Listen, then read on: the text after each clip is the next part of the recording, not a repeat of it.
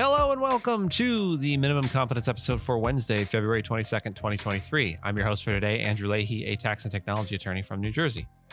In today's episode, we have the N L R B ruling broad non-disparagement clauses in exchange for severance payments are impermissible, more Section two thirty tea leaf reading, the crime fraud exception, and Johnson and Johnson must pay up for pelvic mesh products. Let's put our best foot forward and step directly into today's legal news.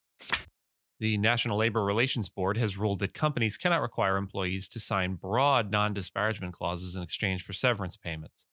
The N L R B said such requirements are unlawful and that workers cannot be forced to choose between benefits and exercising their rights.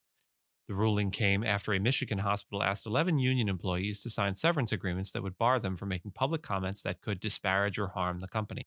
The N L R B's previous Republican majority had twice ruled that such limits on speech were legal. However, the current Democratic majority said that asking employees to waive their rights could affect the rights of those still on the job. The decision restores what the N L R B called an important principle and longstanding precedent that employees cannot be coerced into waiving their rights.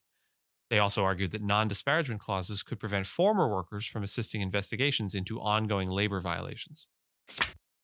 The U S Supreme Court has heard a case about whether social media companies can be sued under a federal anti-terrorism law for not doing enough to remove Islamic State videos.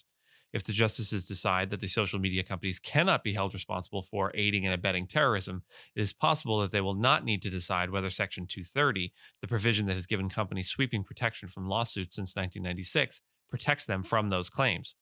The case heard by the court on Tuesday involved a U S citizen who was killed in Paris in a twenty fifteen attack by ISIS. The family of the victim claimed that Google, through its algorithm-driven YouTube recommendations, aided ISIS in violation of the U S Anti-Terrorism Act. Some of the justices expressed concern about the impact that a decision that weakened Section two thirty would have on tech companies. This will be one to watch. The Justice Department is attempting to subpoena a lawyer representing former President Donald Trump, Evan Corcoran, in connection with an investigation into whether classified documents were mishandled at Trump's Mar-a-Lago estate. Prosecutors are relying on the crime fraud exception to override attorney-client privilege claims. This exception, which a judge can approve when there is evidence the defendant relied on the lawyer's advice to advance an ongoing or future crime, is believed to have been used in cases involving four Trump-affiliated lawyers since twenty seventeen.